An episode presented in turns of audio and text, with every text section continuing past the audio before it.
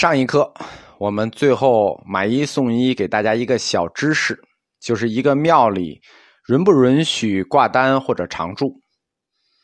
庙里的第一个佛是弥勒佛，这是未来佛。一般情况，在它的背面会有一个韦陀，韦陀手持的兵器叫做六棱锏。如果这个六棱锏是向上的，表示这个庙是十方丛林。所谓十方丛林呢，就是各派僧人都可以挂单，都可以常住。如果这个简韦陀是平托着，说明这个庙呢是一个地方丛林，它不是十方丛林，它属于某一派或者是某一地区的地方丛林。那这种庙可以挂单，本派或者本地区的可以常住，其他的一般是不可以常住的。如果这个庙的韦陀六棱简是杵着地的，对不起，不能常住啊，最多挂单。所以。禅宗僧人在游方的时候，到寺庙或者到农禅基地，就像《指环王》一样，要介绍自己，说我是谁谁谁，谁谁谁的儿子，谁谁谁的孙子，哪里的谁谁谁，哎，就是有点像洋人介绍自己那个路子。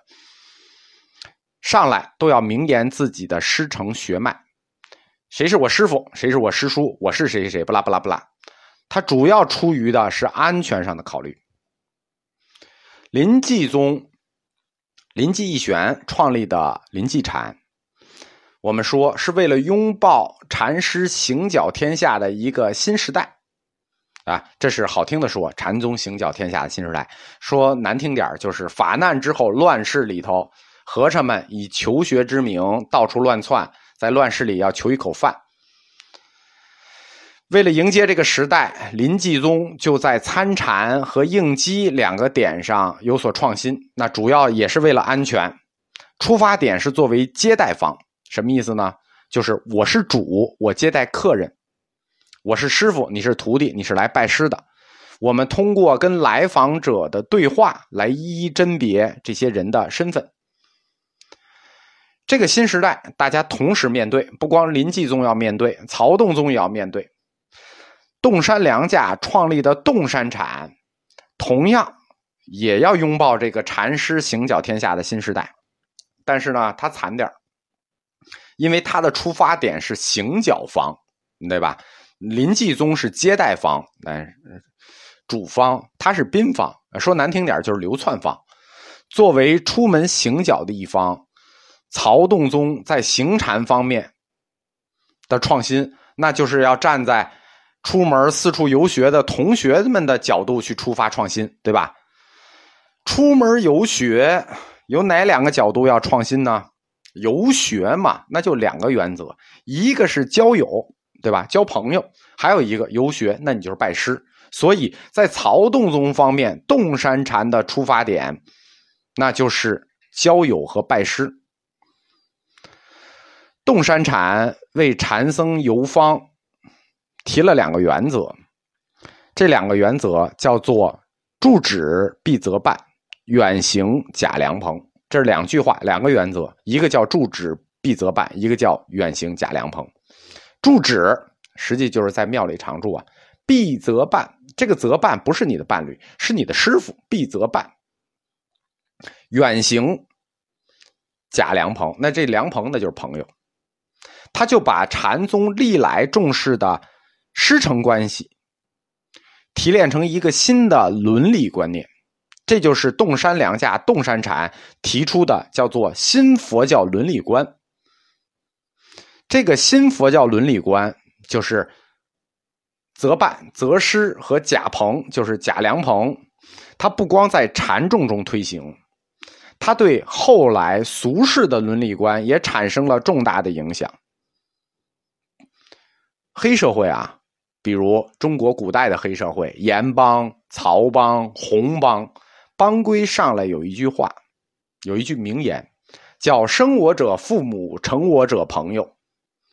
这句话原话不好意思，就是洞山良价老师说的原话：“生我者父母，成我者朋友。”洞山良价大师关于师徒和朋友，他提出了很多观点。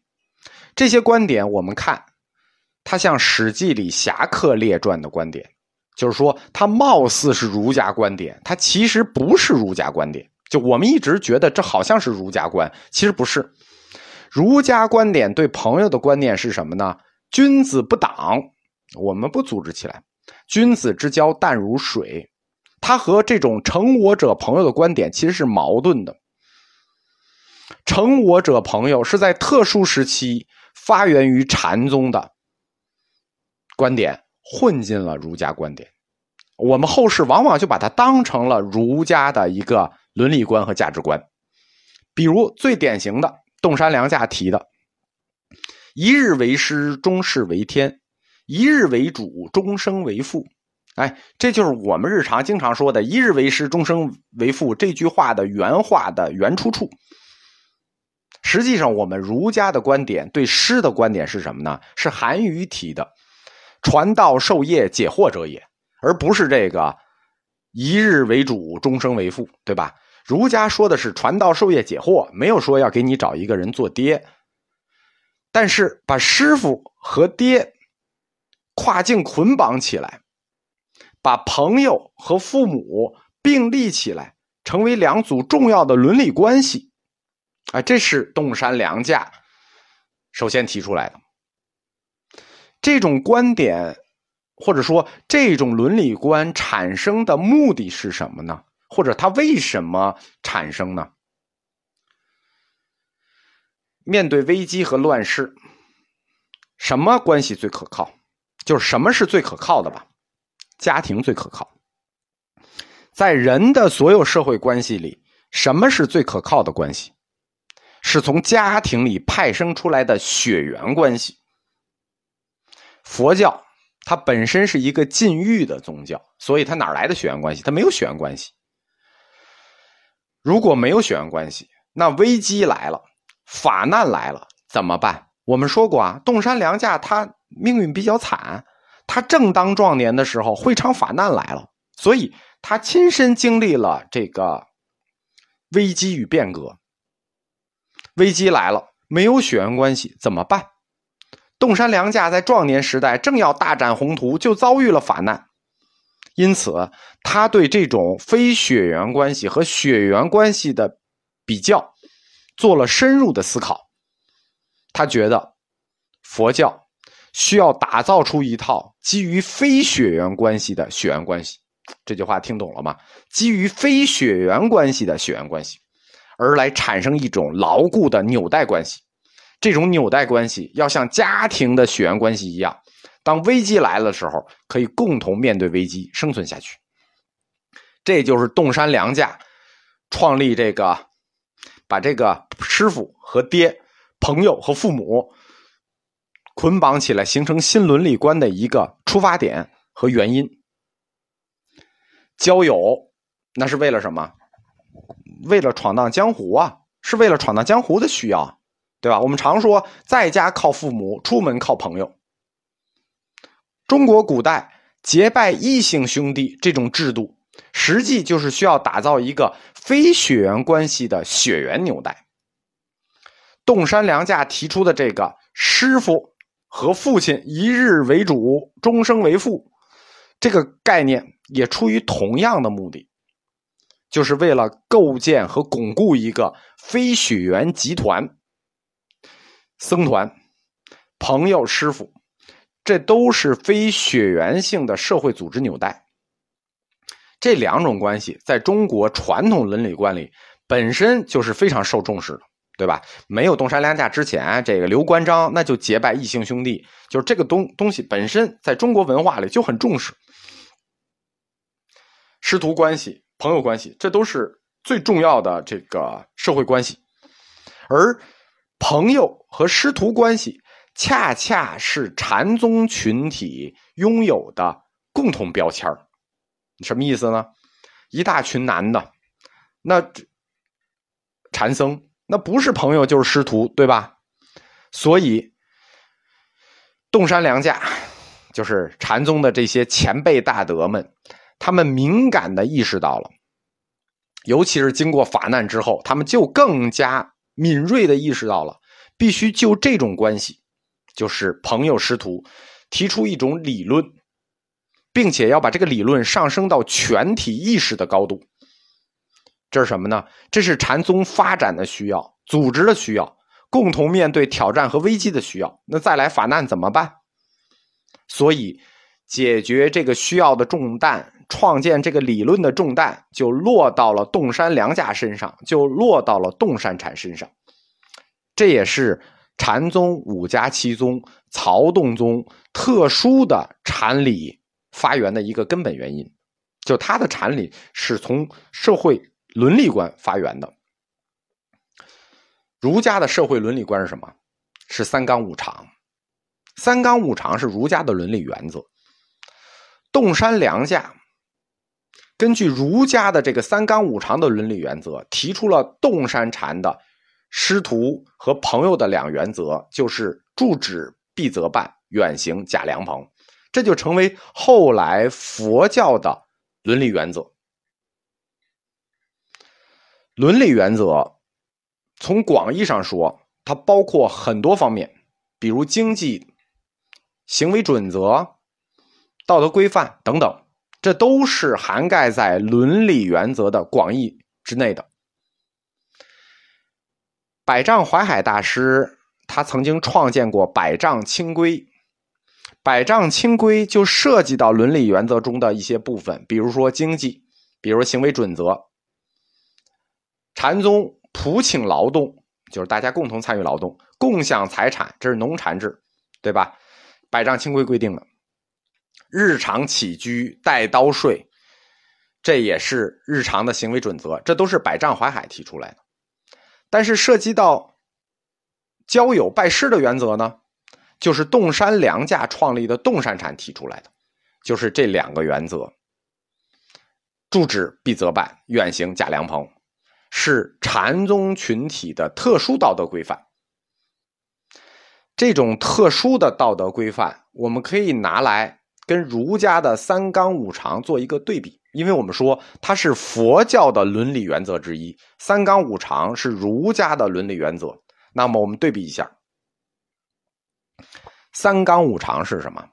三纲，君为臣纲，父为子纲，夫为妻纲，这叫三纲。什么是五常？仁义礼智信，这是五常。它的核心是什么呢？我们看一下三纲：君为臣纲，父为子纲，夫为妻纲。它的核心就是服从，对吧？臣要服从君，子要服从父，妻要服从夫。而且这种服从是无条件的。三纲落到最后，最小的单位是家庭，就是夫为妻纲。这是最小的三纲单位，夫为妻纲，然后它会扩展到家族，那就是父为子纲，嗯，最后扩展到整个社会阶层，扩展到天下，那就是君为臣纲。这三种扩展的过程，服从都是始终如一的，是核心，是一个过程，无条件的，而且这种服从是什么？是以秩序为名义的。必须服从，以秩序、以集体的秩序为名义。但是呢，要维持这种集体的秩序，其实只能靠个人修养。我们说这是伦理观，所以它只能靠个人修养，因为它不是说这是一个法律观念，这是一个道德规范，所以你只能靠伦理。它要是一法律规范，那你可以靠法律，对吧？所以维持三纲这种道德规范呢，只能靠个人修养。但是靠个人修养。那就有一个问题，什么呢？这个秩序如果垮台，三个字就能垮台。哪三个字？就是凭什么？就是我凭什么要服从这个秩序？因此，历代政权、儒家政权要维持社会秩序，他们所做的就是要消灭那些敢说凭什么的人，或者说你要质问为什么，他就要消灭你。这是政权。这个文化内在必须做的事情，儒家认为服从就是个人修养，因为只有有个人修养，才能达到三纲五常。所以服从就是个人修养的核心，而这个个人修养的核心，首先要从女人抓起，对吧？你第一个就是夫为妻纲，那首先媳妇儿就得有修养，对吧？媳妇儿就得服从老公，否则媳妇儿就说我凭什么？那得这个秩序链就破坏了。然后是儿子要孝顺父亲，儿子孝顺父亲，这也是修养，服从老爹。然后最后呢，那君为臣纲，所有的人要紧密团结在一个核心周围，对吧？这个所谓的修养，维持无条件的服从，就是我们儒家社会的正理，儒家的正理。那他的五常呢？仁义礼智信，那说好听点或者说穿了，还是一个服从，是。儒家文化出发的服从，但是儒家也不是没有反对暴君的机制啊。就是说，这个人特别暴君，我们还要君为臣纲。儒家有有这个机制，这个机制就是天命。儒家是谈天命的，在天命信仰下，天命如果改变了，那么这个五常仁义礼智信的主体就可以改变。这就是儒家的三纲五常伦理观。君臣关系，它本身是一种非血缘关系，对吧？它不像父子关系。所以，从三纲五常理论出发，儒家伦理一直努力在把君臣关系和父子关系要等同起来，因为他们是非血缘关系，那你必须把它等同起来。所以，君臣关系在古代被视为是父子关系的一种，臣子。就是视皇帝为君父，不光是君，叫君父。海瑞在《天下第一书》的自辩里曾经说：“尔虽无父，但识君禄，君继尔父。”就是皇上就是我爹。因此，三纲五常，你看夫为妻纲，他也没有血缘，他就可以儒家的三纲五常就可以看作是一套泛血缘关系的伦理观。既然儒家的伦理观是一套泛血缘关系的伦理观，那禅宗大师就借鉴了这种泛血缘关系的伦理观，到佛教的伦理观里，放到师徒和朋友这两个关系中，这两个关系也不在三纲五常的范畴里，但是他们也有同样的性质，有非血缘性，它有没有有社会范畴性？洞山禅。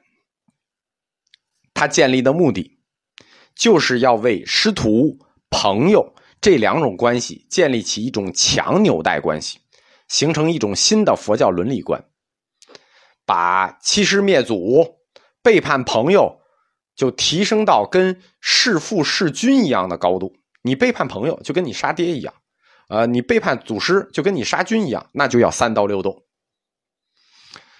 封建时代，君臣伦理。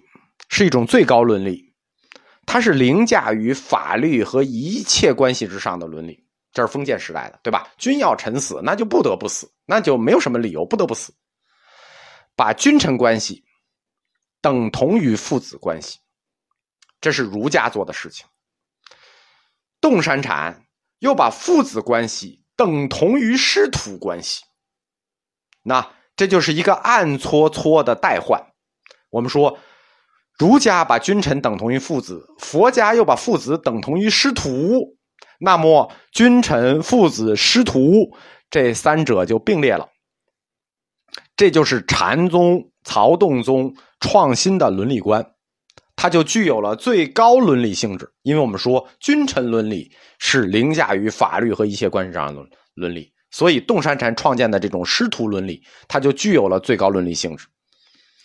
这种凌驾于社会一切关系之上的最高伦理，就进一步强化了五家七宗之后的佛教宗派观念，对吧？因为谁是谁的师傅，那就已经不是简单的谁是谁的师傅的问题了，那就是谁是谁的爹的问题了。那同门师兄弟，那就已经不光是朋友的问题了，那那就是亲兄弟。所以，自曹洞宗以后，禅宗的。法慈血脉宗派观念就被曹洞理论极大的强化了，而这一套新伦理观从曹洞宗出发，遍及了禅宗的每个宗派，最后遍及了佛教的每个宗派。只有师徒关系重要吗？那朋友呢？我们说洞山大师有两句话呀，还有一句呢：“生我者父母，成我者朋友。”说明什么？说明这二者的重要程度是一样的。因此，师徒关系得到强化之后，朋友关系也得到了强化。这就是洞山禅的理论创新。洞山禅的理论创新影响深远，其最终所及之处。已经远远超乎了洞山良家大师的初衷。